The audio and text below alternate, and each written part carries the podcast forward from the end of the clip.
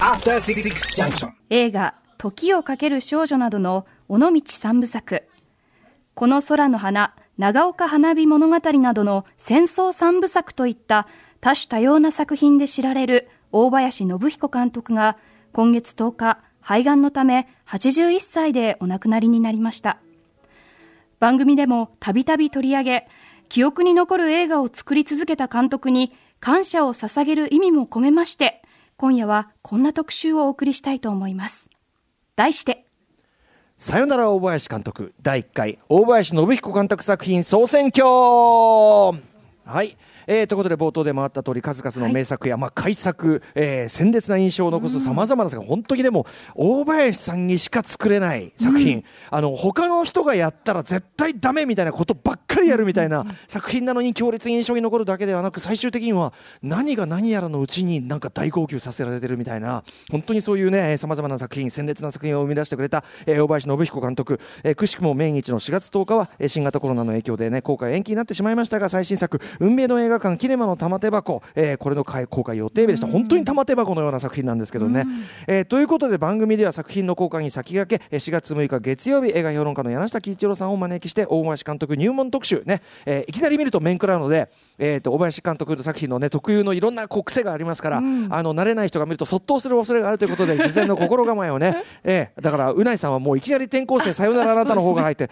ちょっとかなりそっとギリギリそっとギリギリのところ、ね、そっと仕掛けたという、ね、ことがあると思います、えー、今夜はねそんな大林監督への我々からのお別れ会ということで総選挙企画を行いたいと思います。とにかくキャリア長いですからはいあのもともとはもうテレビ CM ディレクターとしても活躍されてましたしあの実制作映画時代も活躍されてましたしというね。そしてあの劇映画監督となってからもうねだってキャリア40年ぐらいっていう感じですもんね、えー、ですから本当に非常に多岐にわたる作品、えー、あるわけですから、まあ、世代を超えてね思い入れある方いっぱいいらっしゃるんじゃないでしょうか、はい、ということで、えー、多岐にわたる監督のキャリアを総ざらいすることは当然できないわけですが皆さんの作品に対する感想や思い出を語り合うことで追悼の意を示しつつ改めて作品への敬意そしてあのこの機会に大林作品見てみようという方増えるといいなという特集となっております、うん、えー、投票はすでに昨日の深夜0時に締め切られました。なんかその後もポロポロポロポロねあの送っていただいた方いるようですが一応締め切りのラインに入ったのは、えー、投票総数148通ということになっております、で、えー、私、えー、自身ですねその結果は知りません、うん、まだ。はい。何位が何なのか分かりませんからどう思いますか？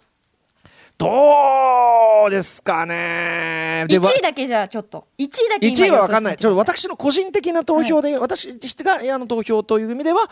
やっぱでもね、とはいえ、1個選ぶなら時をかける少女になっちゃうっていうのはもうね、あのいくつかある、はい、もう見る必要がないほど脳内で上映できるやつ、わかります？いっぱい見すぎて。はい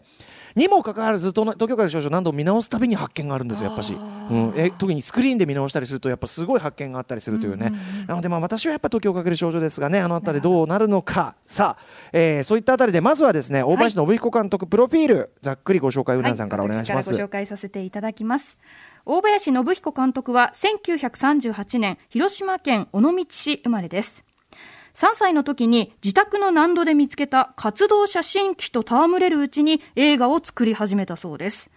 自主制作映画時代から高い評価を集めています。そうそう。だからよくご本人も言ってたけど、映画を見るより先に映画を作っていたすごいですね。3歳の時に 戯れて作り始める。すごいすごい、ね、もう無意識の時から慣れ親しんでた、ね、映画を見る前に作っていたというね、うん、はい、はい、えー、テレビ CM 創創期にはチャールズ・ブロンソンのマンダムをはじめカトリーヌ・ドヌーブといった多くの外国人スターを起用しています、うん、手掛けた CM 作品数は3000本を超えています。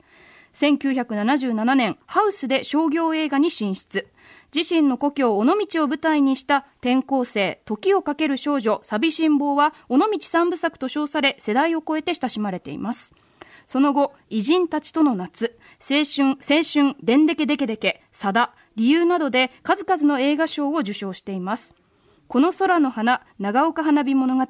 野の七なのか花形見は大林的戦争三部作とも呼ばれています。野の七なのかってね 俺もちゃんと言えてないのにさすがうないさん。いやいやいや。ちゃんと入れてる野の七なのか、うん、あの、はい、ハウスなんかはあのクライテリオンというねあの海外の会社なんですけど世界の名作映画を、まあ、あのリニューアルあの綺麗な画面にして出し直すような、ね、ソフト会社からもハウス出たりするから、まあ、そういう世界的に知られてる作品もあったりするみたいな感じですよね、えー、皆さんだからだからそれぞれに特にまあ僕の年代とかはね80年代、まあ、映画少年映画青生年だっての人はもう直撃世代でしょうし、はい、えー、でも近年もとにかくね、あのー、まあ、うないさんもご覧になった「転校生」のリメイクぐらいからだんだんまた加速がついてきて、うん、はいえー、この空の花にから始まるまた、まあ、ある意味第何期だか分かんない黄金期というか、うん、えー、またちょっと違うこうデジタル時代の大林信彦というね新しいこうキャリアも築いていて、まあ、とにかくそれぞれにこう違うけどでも同時に同時にねあのー一番最初に作ってた初期に作ってた作品も、えーまあ、最終的に遺作となった運命の映画館も一貫して実験とか一貫してそして映画を語りそして一貫して反戦を語るというねあの一貫もしてるんですよね、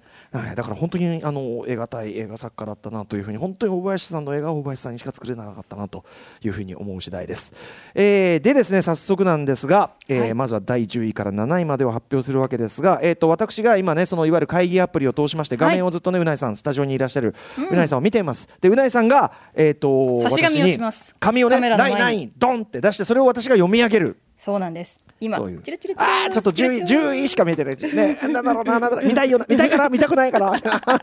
見たい。えー、行ってみましょうかね。はい、それでは参りましょう。第1回、大林監督作品総選挙。第10位はこちらです第10位、花形見。はい、えー、1位ごとに言っていきましょうね。花が結構金作が来ましたね。花形見は、えっ、と、えー、2017年12月公開となっております。えー、10月16日公開。えー、出演は久保塚俊介さん、えー、矢作ほのかさん、満島真之介さん、常盤貴子さん、長塚圭史さん、えー、山崎宏奈さん、えー、江本時夫さん、門脇麦さん。すごいメンバー。うんえー、池畑慎之介さん、武田鉄矢さん、えー片岡鶴太郎さん、たえー高島正宏さんなどなどなどとなってます。えーでですね、あのこれはえっ、とまあ。このこの空の花、野の七中の中に続く本作が、えー、と戦争三部作の完結編と言われてて、はいえーえでなおかつですね、えー、とあれですねあの、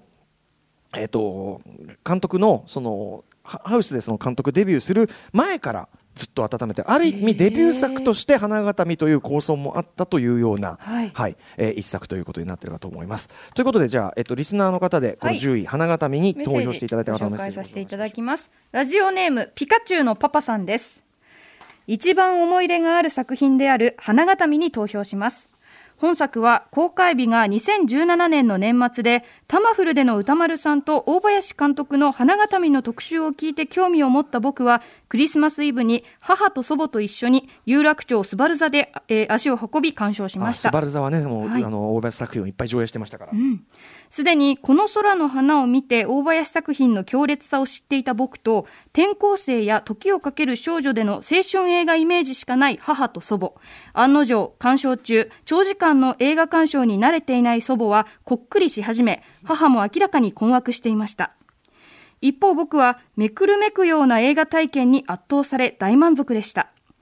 見終わった後、クリスマスのイルミネーションが綺麗な有楽町を、なんであの人は熱湯の中に手を突っ込んでいたのかしら、などとぼやく、祖母と母と自分の3人で歩いて帰宅したのはいい思い出です。戦争が迫り来る、えー世相の不穏不穏さと、えー青春を謳歌する若者たちのドラマが同時に語られ、両者がついに交差するクライマックスの興奮は未だに忘れられません。大林映画は強い反戦メッセージを打ち出しながらも圧倒的な映画的魅力によってそれを観客に叩きつけてしまう点にこそ凄さがあったと思います大林監督長い間お疲れ様でした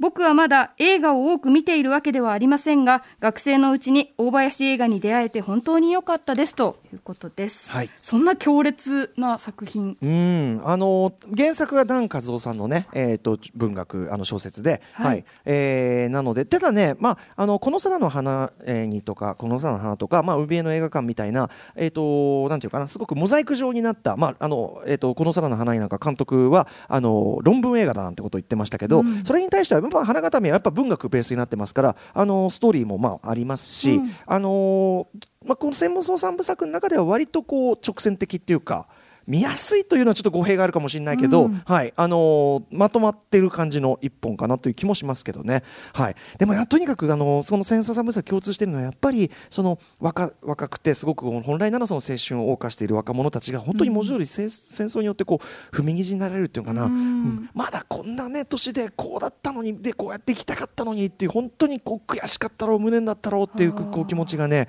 あの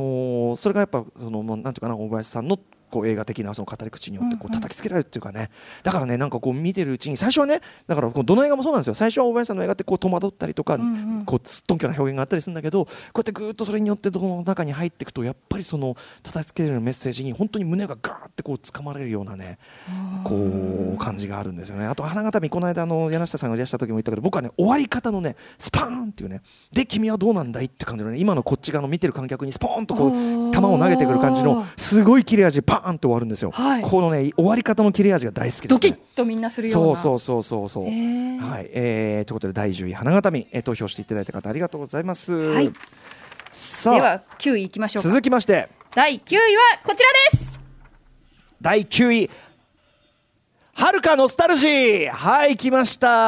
はるかノスタルジー1993年、えー、2月22日公開でございます、えー、主演はですね勝野博さんそして石田ひかりさん、えー、松田裕二さんや近江俊則さんベンガルさん根岸俊恵さんといったね、えー、おなじみの岸辺一徳さん峯岸徹さんといった、まあ、常連組も出ております、えー、一応あらすじ言っておきましょうかね、はい、えー、少女小説の人気作家であった、えー、新助これ勝野博さんが演じます。は、えー、友人で挿絵画家の、えー、ののりみやさん、えー、これベンガルさんが演じてる。えの突然の死をきっかけに小樽の地を、えー、十数年ぶりに、えー、踏むことになる、うん、そこで新助は自身の小説のファンだという遥石田ひかりという少女と出会う。石田ひかりさんが演じている遥と出会う、えー、彼女の案内で小樽を訪ねるが2人の行く手には影のようにつきまとう古風な服装の少年がいたという、えー、原作は山山中久さん。これあの転校生の原作も書かれています、はい、山中久さんが映画のために書き下ろした同名小説ということでございますはい、えー、これは本当に大林さんならではのというかね一作なんだけどはい、うん、ということで、えー、こちら9位遥ノスタルジーに投票していただいた方。はい、えー、メッセージご紹介します。ラジオネーム、ポンキンさんです。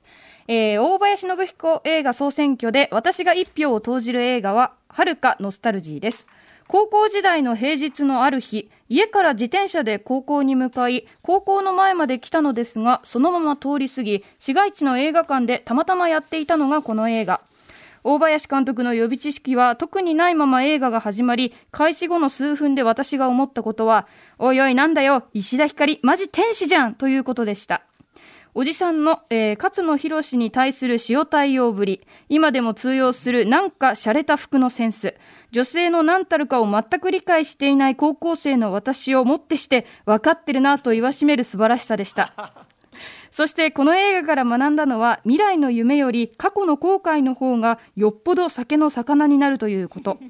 勝野博が演じる主人公の小説家は、えー、終始過去の思い出に縛られながら気を抜くとくよくよして生きているのですが当時の私から見ると彼の人生自体はなんか楽しそうに思えてこの映画のせいで高校生の私がその後に向かうべきいい大人の方向性が良くも悪くも決定づけられた気がします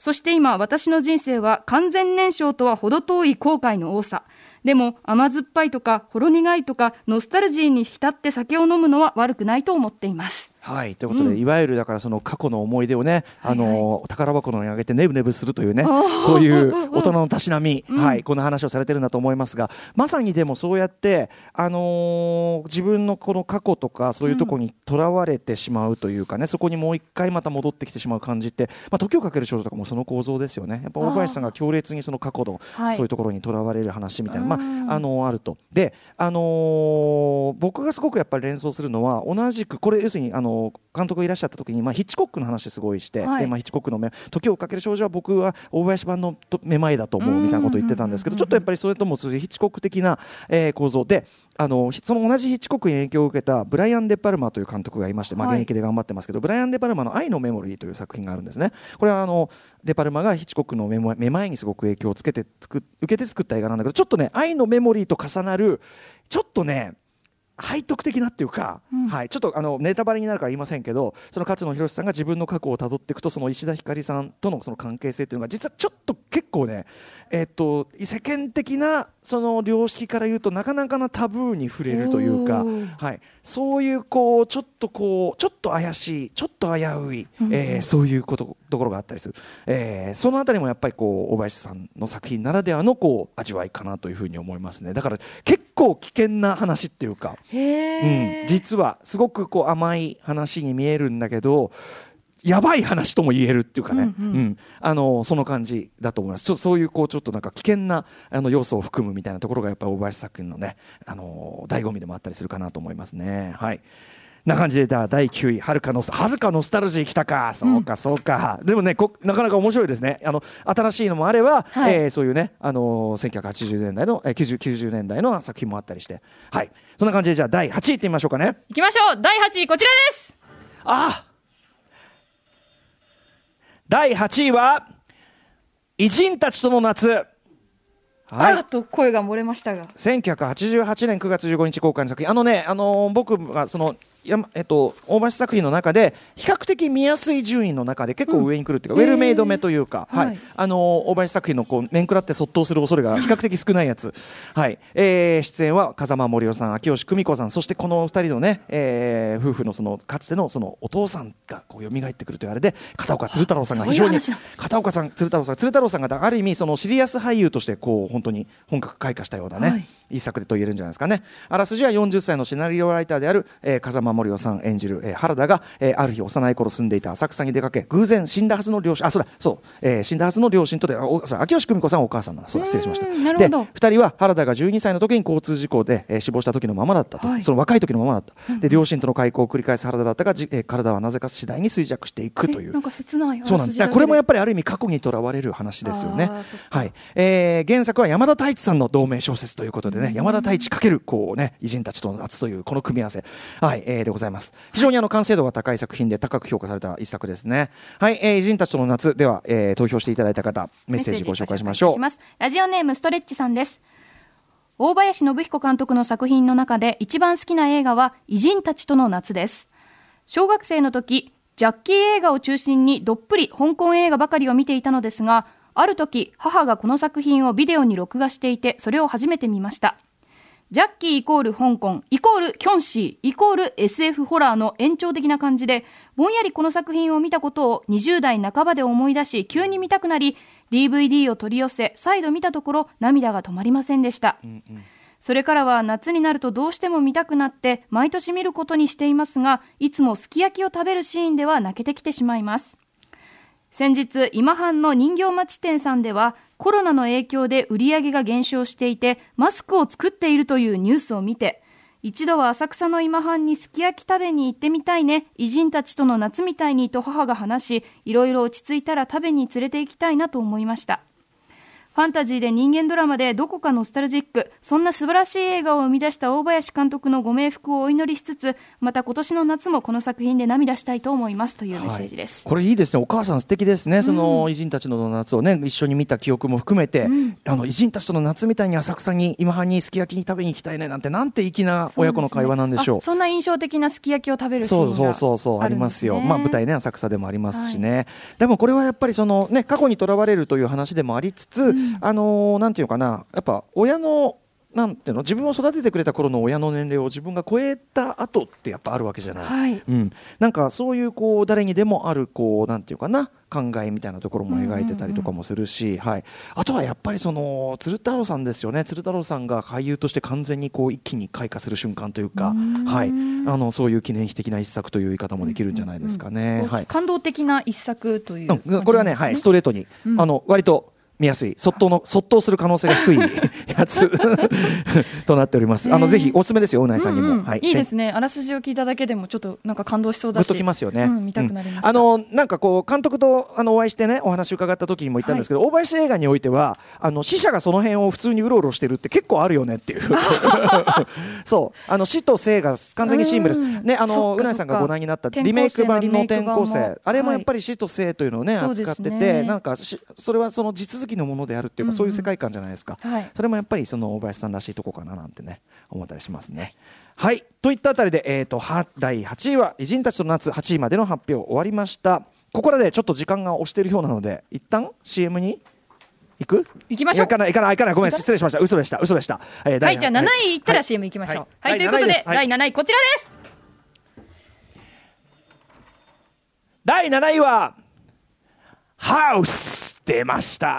はい、えーと、劇場用ね、えー、映画監督長編デビューした、えー、ハウスです。1977年7月30日公開。僕ね映画館でキングジャン・ギラーミンのキングコング見に行ったらこれの予告やりだして怖くてね。ああそうなんですか、うん、えー、出演は池上紀美子さん大場久美子さん松原愛さん神保美樹さん、えー、佐藤美恵子さん他といったことでございます、えー、夏休みを利用しておばちゃまの、えーね、ハウスこのね屋敷を訪ねる、えー、おしゃれそのをはじめとするこのあのあだ名がおしゃれとかそのままついてるんですね。ね、えー、6人の友人。だがおばちゃまはすでにこの世の人ではなく、えー、戦死した恋人への思いだけで存在し続ける生き霊だ 生き霊だった。怖い怖い。やっぱりすでにこういう話。あら筋からいきなり。戦争の話そして過去にとらわれる話そしてね死者がその辺うろうろしてる話という、はい、えー、そして若返るためには少女を食べなければならない。でピアノや時計が少女たちを次々に襲い、えー、要するに家がこう少女たちを食べてしまうという、はいはい、それがでも非常にポップなたちあのホラーなんだけど、はい、すごいポップなタッチで描かれるというねそれが、えー、特徴ですね、えー、CM 監督として活躍されてた大林監督の、えー、初劇場映画監督作品要するに異業種監督の本当に走りですね。あの CM ディレクターとしてこうやってくるというね。なので当時はその映画がななんていうの映画界の内部から非常に反発も大きかったんだけど若者は熱狂的に支持したという一作です。はいということでハウス、えー、投票していただいた方のご紹介しましょうかね。はいラジオネームご紹介し,、えー、します、えー、地球最後のお父ちゃんです今から39年ほど前の話ですその日土曜日のハンドン授業を終え、あ、土曜日授業ありましたよね、うん、昔。ハンドン授業って言うんだ、それを。うん、ハンドン授業を終え、家に帰ってテレビをつけてみると、何やら青春映画っぽいものがやっていた。なんだろう何の予備知識もなく見る映画ってワクワクするものだが、果たしてその映画は、間違いなく異常な映画だったのです。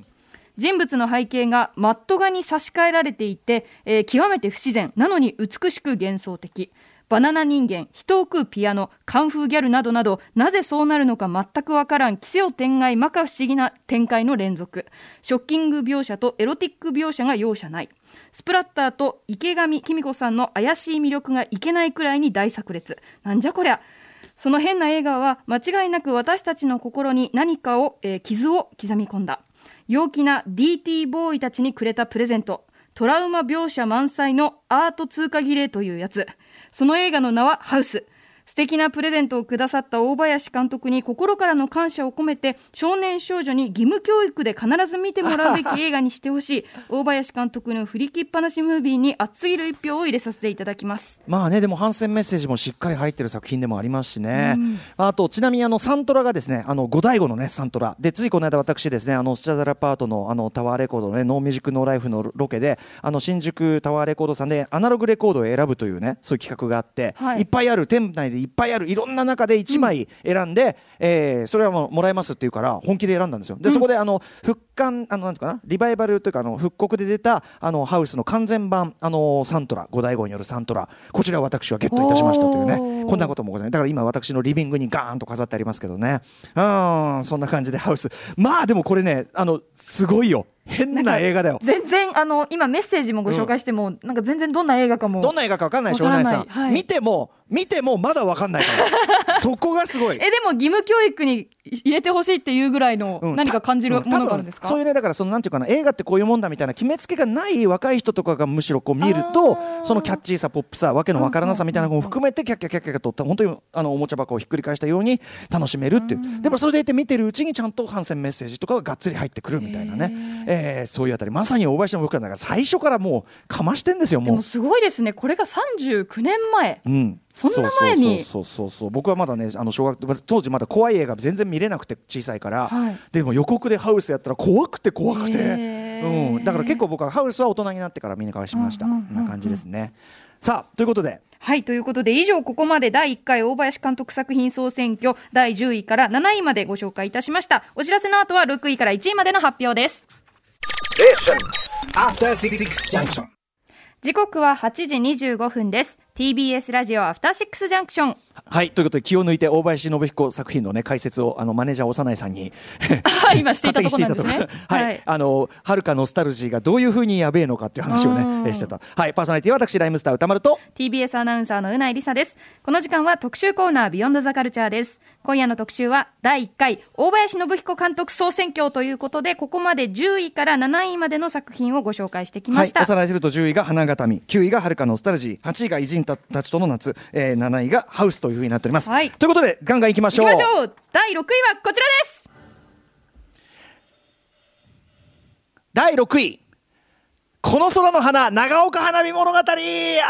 ー、ここ来たか、6位か。もうちょっと上だと思いました上でもよく、うん、うん。あの、上かの可能性もあるかなと思ってましたけどね。はい、えー、ということで第6位、この空の花、長岡花火物語、えー、2012年4月7日公開でございます。えー、出演は、えー、えーと、松雪靖子さん、えーはい。高島正宏さん、ね、猪俣みなみさん、この猪俣みなみさんが大抜擢されてね、えーとか、まあ、いろんな方で出演されております。えー、あらすじはですね、新潟県長岡市を訪れた女性新聞記者、遠藤玲子は様々な人と出会い、不思議な体験をする。これはあの、えーと、あれ、あの、松雪さんが演じられてますけどね、はい。えー2004年のし新潟県中越地震を乗り越え、復興した長岡市は2011年の東日本大震災の時はいち早く被災地を援助したという、うん。その話があって、えーその地を取材するため、また元恋人から届いた手紙に引き寄せられ、えー、玲子は、そのね、記者は長岡市を訪れたと。はい。で、まだ戦争には間に合うという舞台を書いた女子学生を中心に、えー長岡空襲、これ戦争の時にあった空襲があったわけです。はい。長岡市の記憶が鮮やかに蘇る、いわゆる大林的、えー三えー戦争三部作の第一作ということになっております。過去に戻っていくっていうこと過去というかね、過去と現在、死者と生者がやっぱりシームレスに重なるんですね。しかも、あとこれは、えっ、と、大林監督のデジタル時代の幕開けというか、はいここから初めてデジタルで映画を作って、ご自身で編集してという、ん新時代、えーこれが始まった一作ですね。はいということで、えーはい、メッセージご紹介します。ラジオネーム、原本さんです。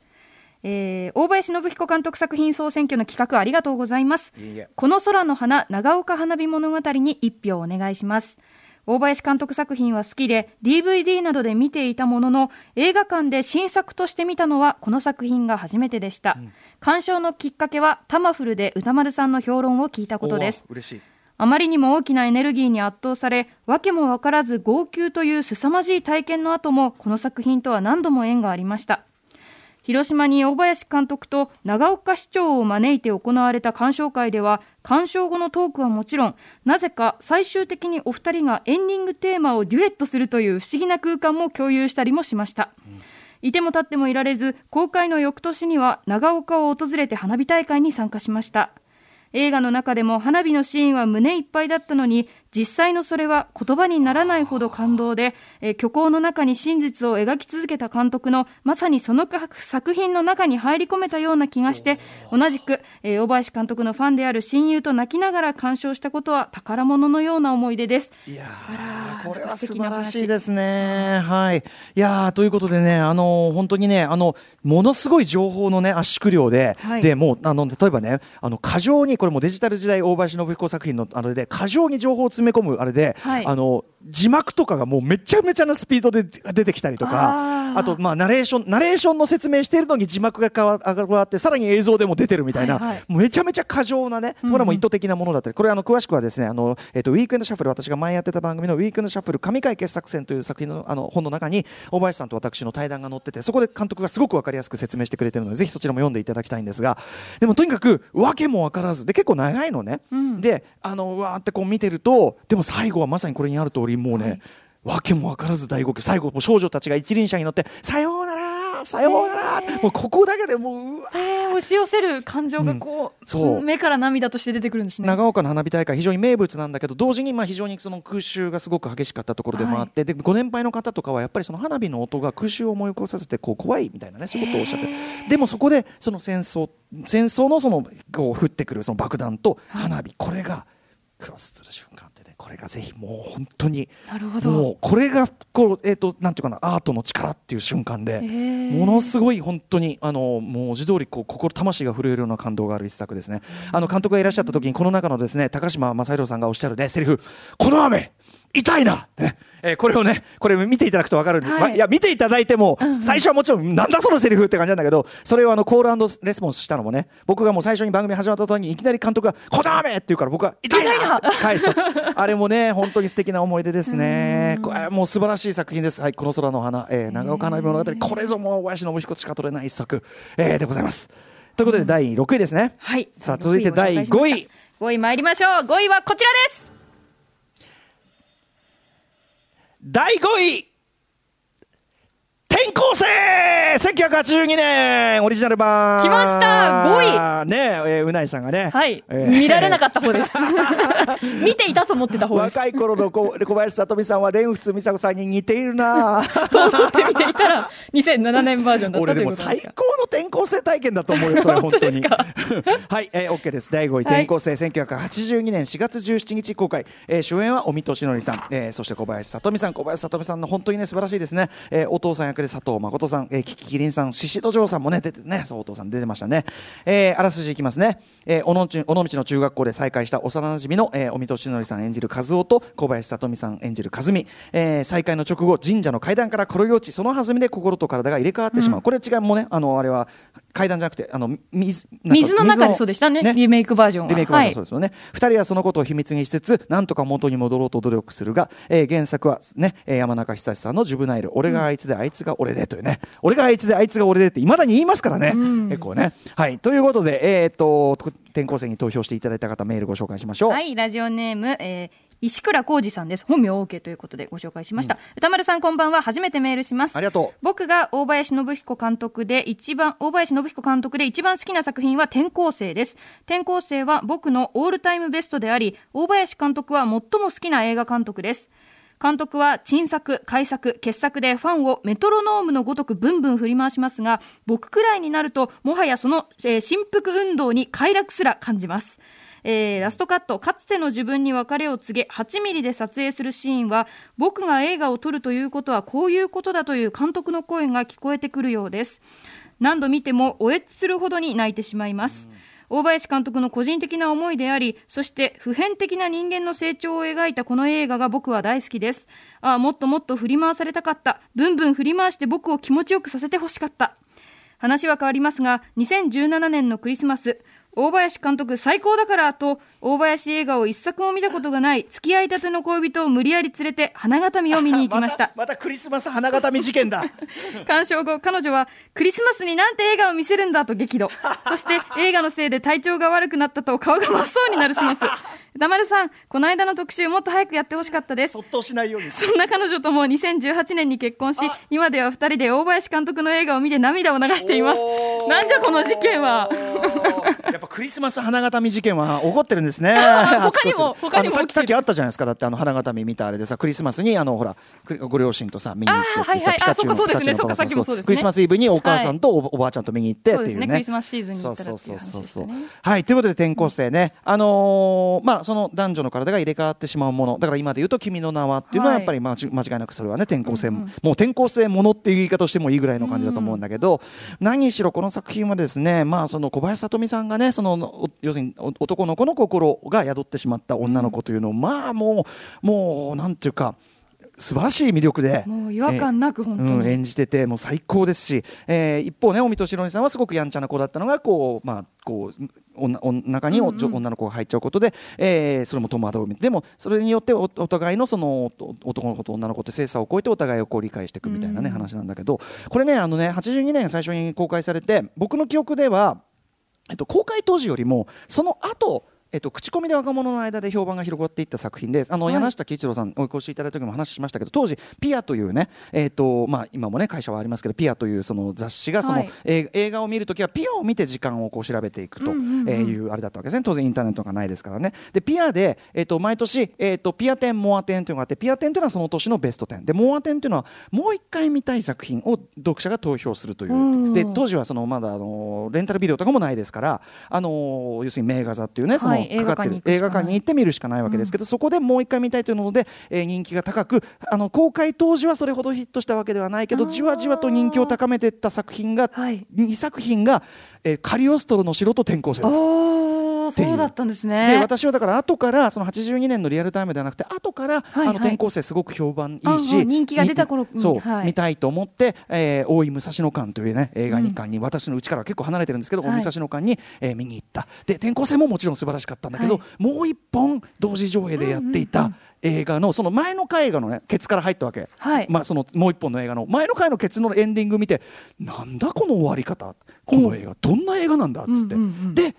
見てみたらめっちゃ面白かったのが森田義満監督ののようなものだったというこういうね、えー、で今やね森田義満さんのこういろいろ連載もさせていただいてそういう縁も、はい、だから大林さんからの森田さんにドアが開いた瞬間でもあるみたいなね、はい、ことなんですよね。個人的にもだからあのテレビでもすごく何度もやってた映画でもありますし、はい、はい、あのー、僕の世代はとか特にやっぱり思い入れ大物道三部作あの聖地巡礼したあの神社のとこ行きました。私も修学旅行で行きました、うん、はい。階段落ちしするかっつったけど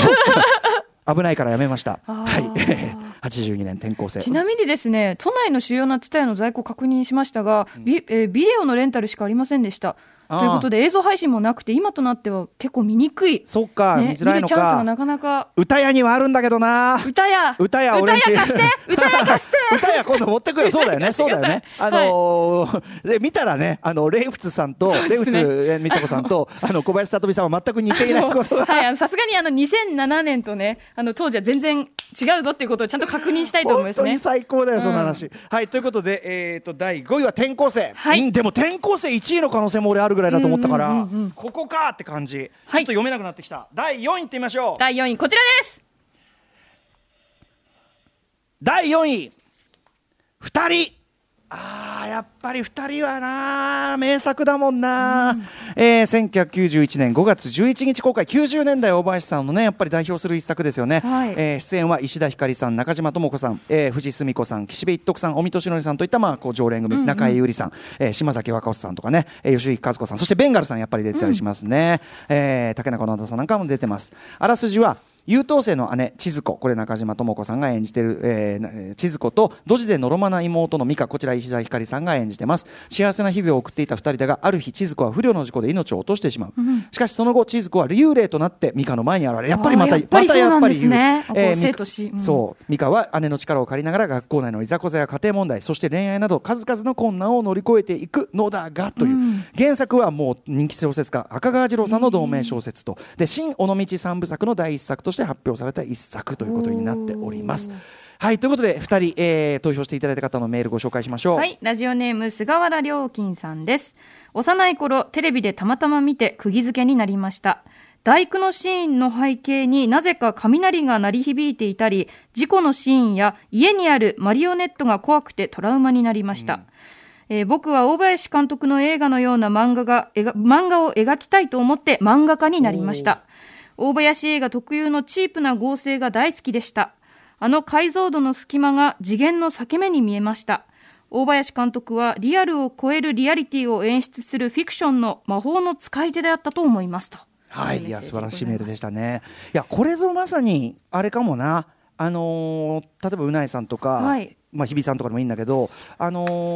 ー、今の女性に一本滑るなら二人って手もあるな。あというのは？いや、うん、やっぱりその、えっと、女性同士のというか、まあ、しあの姉妹なんですけどね、はい、あのがこう助け合って、うんうん、あの行く話でもあるし、うん、なので、あの女性が励まされるというそうだね。人生を助け助け合っていく話でもあるし、でもやっぱり今こうさこうやって並べてあらすじとかを紹介してるだけでも、はい、やっぱりちょっと一貫したイズムがあるのが見えますよね。はい、あのだから亡くなった人がもう一度姿を現す、うん、あの死者が普通にその辺うろうろしてるの、大林映画普通って言いましたし、はい、あのー、というね。なんだけどその野田がというあたりね。このあたり2人がどういうふうにねこう悲しい別れになっていくのか。あとこれちなみに今後ろで流れてたのあれかな？主題歌の草の思いってあれかな。あれはえっ、ー、と久石譲さんがね音楽を手掛けてるんです久石譲さんが歌ってるやつかな、ね、え歌ってるんですか、うん、そう久石譲さん。そうですそうです。えー、がやつかなと思いますね。この曲ですね、うん、とにかく90年代大林映画の確かに最高傑作の一つ二人かもしれませんね、うんうん。えー、ちなみに今あの古川さんが構成作家古川さんが、あのチャットで書いてるんですけど、津原良金さんの漫画え猫で人魚を釣る話面白いですあへえあの漫画家になられた、うん、今ね菅原良金さん、はい、あそうなんですね。菅原さんの作品もじゃあちょっと、うん、はいあのチェックしたいと思います。えー、2人。しかし4位が2人か。なるほど。転校生より上に来るか。これ面白いな、うん、はい、えー、ということで第4位は91年の2人でした。はい。さあといったあたりで。いきました。いよいよ。え3位やっちゃう？3位やっちゃいましょう。やらない勇気？やらない勇気？いきます。第3位じゃじゃんおー、第3位は、青春でんでけでけでけ。ああやっぱそうか。これも人気だもんな。だからこの頃90年代って大林さんちょっとある意味その第2期絶頂期というのかなあんのかもしれないな、えーと、1992年10月31日公開だから2人の翌年にこれが出てきてるわけです、ねうん、えーと、出演は林康文さん大森義行さん、えー、柴山智香さん、えー、あと若き日の,、ね、あの浅野忠信さんとかね。そしてあと岸辺一徳さんベンガルさんといった常連組も出てますね、うん、えー、あらすじ言いますね。1965年の春休み四国香川県の観音寺、えー、観音寺市ごめんなさい観音寺市、えー、高校入学を目前に控えた藤原武雄氏は昼寝中にラジオから流れて出てきたベンチャーズのパイプライン今後ろに流れてますね、はい、えー、パイプラインに衝撃を受け高校に入るやいなや仲間を集めてロックバンドを結成する。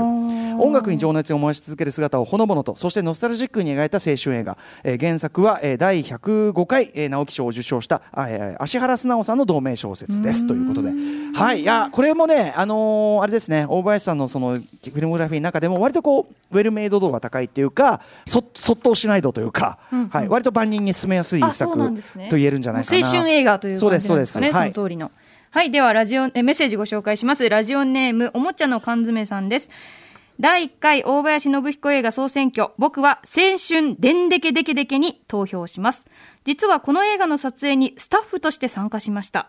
直接大林監督とお話しするような機会はありませんでしたが、とても印象深い出来事がありました。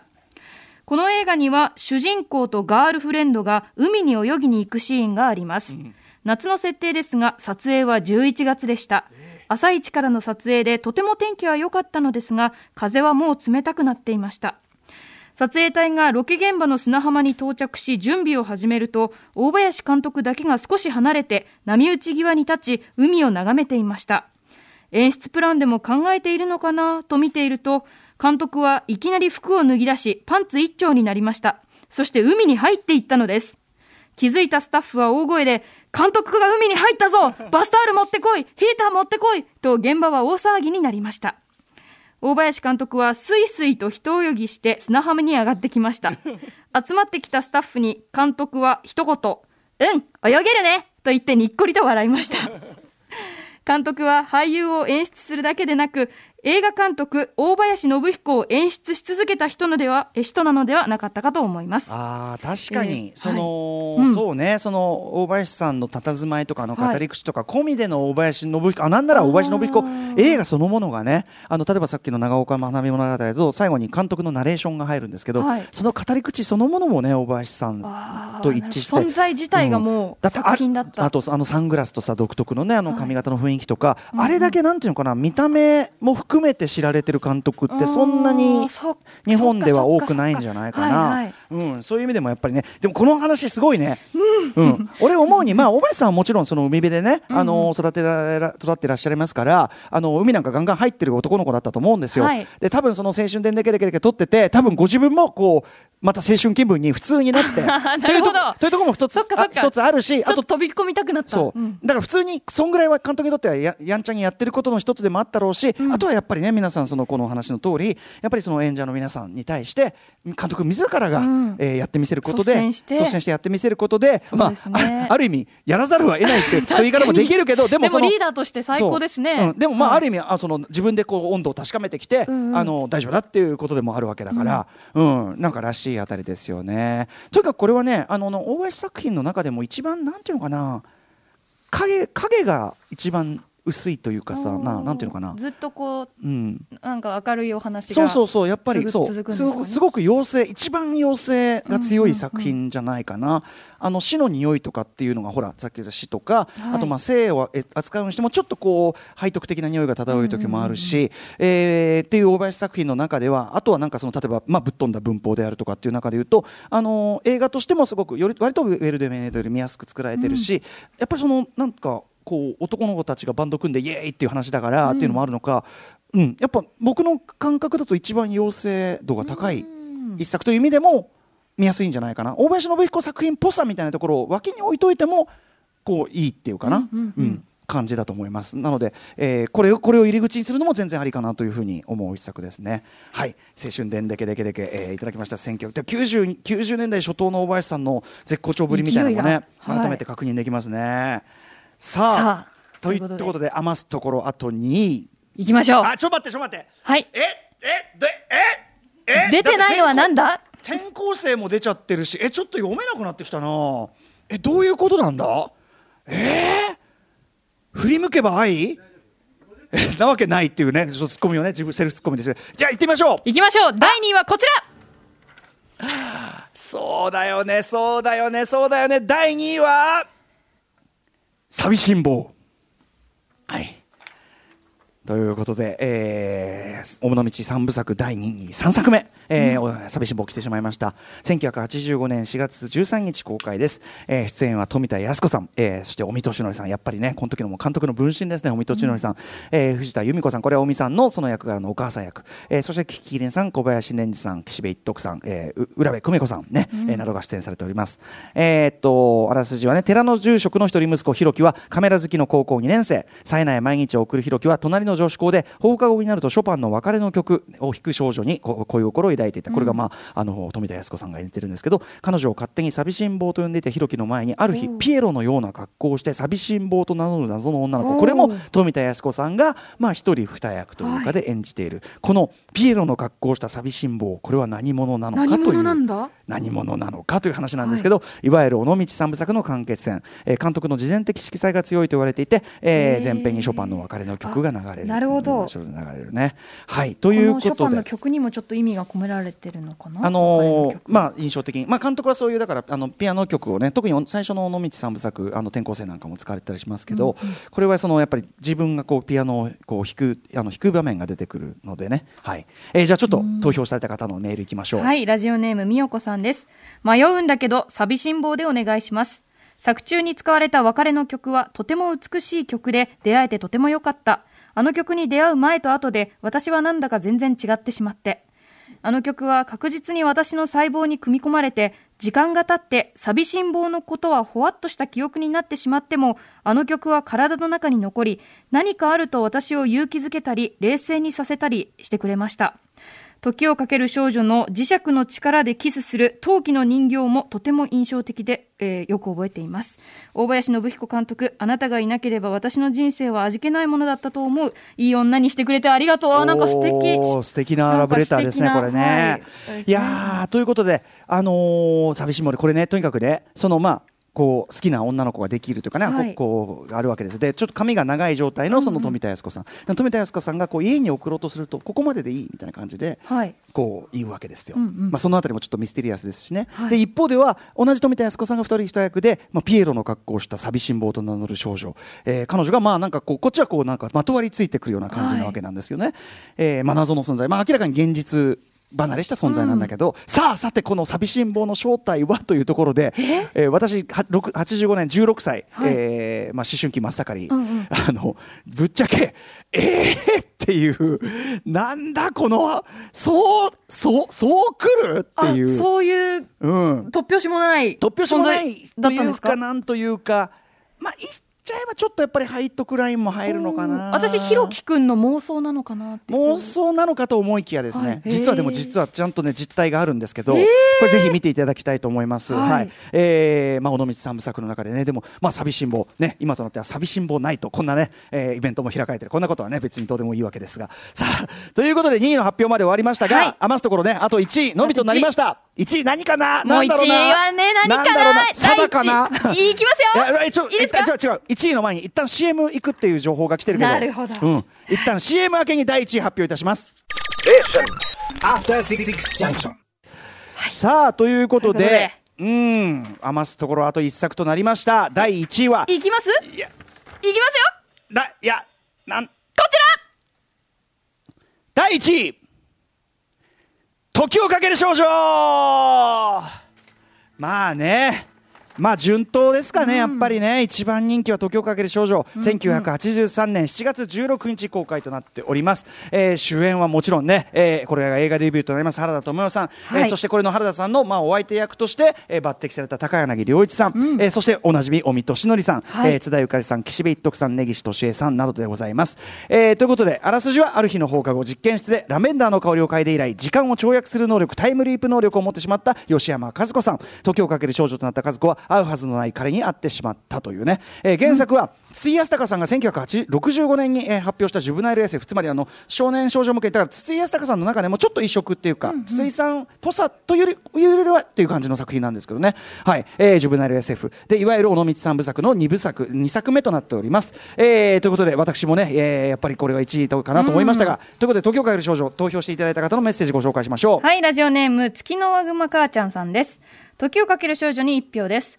公開当時、小学1年生の私は、テレビでの出会いだったわけですが、不思議さとリアルさの交差加減に、私にもこういう、ちなみに何かの力に目覚めてしまうということが本当に起きるかもしれない、と、あるはずもないことを想像してみたり、まだまだ幼い私には理解できない異性へのときめきと、同時に抱くほんのりとした恐怖感みたいなものを、名前の付けようのない感覚として、あの作品から、えーそれこそフラスコから立ち上る香りのように、もわーっと感じさせられました。香りです、はいそして何より最高なのがあの素晴らしいエンドロールですよね。3歳上の姉と起き上がって歌い出すところから、ともよちゃんの真似をよくやったもんです。先日追悼放送で時をかける少女を12歳の息子と肩を並べてみながら、こんな未来が私に待っていたなんて、あの頃に一っかけらも想像できなかったなぁと、解きかけたような数年間をしみじみ振り返りました。なるほどこの間のねそのしかもねこれあそれも書いていただいてちょっとこれぜひ読んで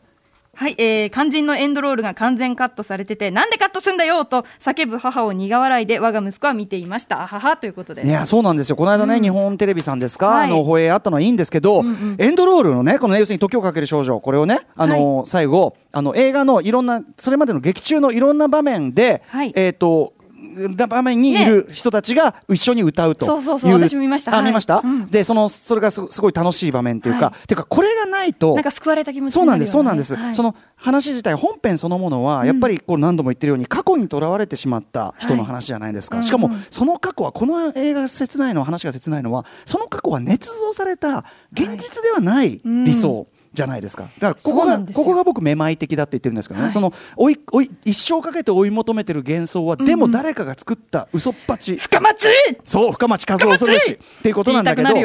でしかもそれに最後、まあ、どうやらとらわれたまま終わってしまうという、非常にこう閉じた暗い、要するにさ、これからね、あのーキャリアを歩んでいこうというね、そのアイドル少女のはい。そのデビュー作としては、ちょっと不穏当な内容なわけですよ。で、実際のところ、あのーあの大林さんは、その原田知世さんは、これ一作でひょっとしたら引退しちゃうかもしれないぐらいの勢いで作ってるなんてことをね、おっしゃってましたけど、ところが、この最後のエンドロールで、現実のその原田知世さんが当時、こんなポキポキしたね、生身じゃない感じの女の子、ね、私演じるのちょっとみたいな抵抗を示してた生身じゃない感じの女の子が、このエンドロールで最後あのかけ、こちらにかけてくる原田生身の原田知世さんとしてそうですね。そして登場してくる人物も本当の若者として、っていうそこで最後にあの物語が全部暗い物語が閉じた物語がその未来に向けて反転して開かれていく、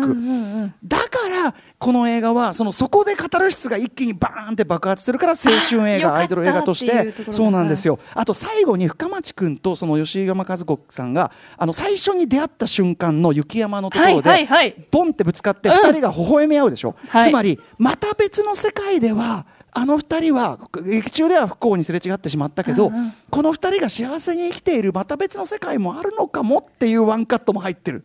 ここが粋ですよね。うん。うんちょっと切なくてねはいそうなんですよ。ということで、あの日テレさんね、あのカットするときはちゃんと作品の本質を考えてカットしてくださいね。スカイフォールのアデルの歌カットするとか、マジありえねえかんな、マジで。ってか全然関係ねえ切れ方ありますよね。エンディングカットしちゃダメだよ。あの、名探偵コナンとかもそうなんですよ。そういうのありますよね。うんダメなんですよ。ここがミソなんだぞエンディングカットしちゃ。ったよとかね。ねはいということで、ギャーのギャーの言ってしまいましたが、はい1位は1983年、えー、時をかける少女になりました。はいかける少女少女で、最後に一つ訂正させてください。あの、えー、青春でんでけでけでげの舞台、香川県の観音寺市じゃなく、観音寺市。観音寺市。観音寺市。失礼しました。失礼しました。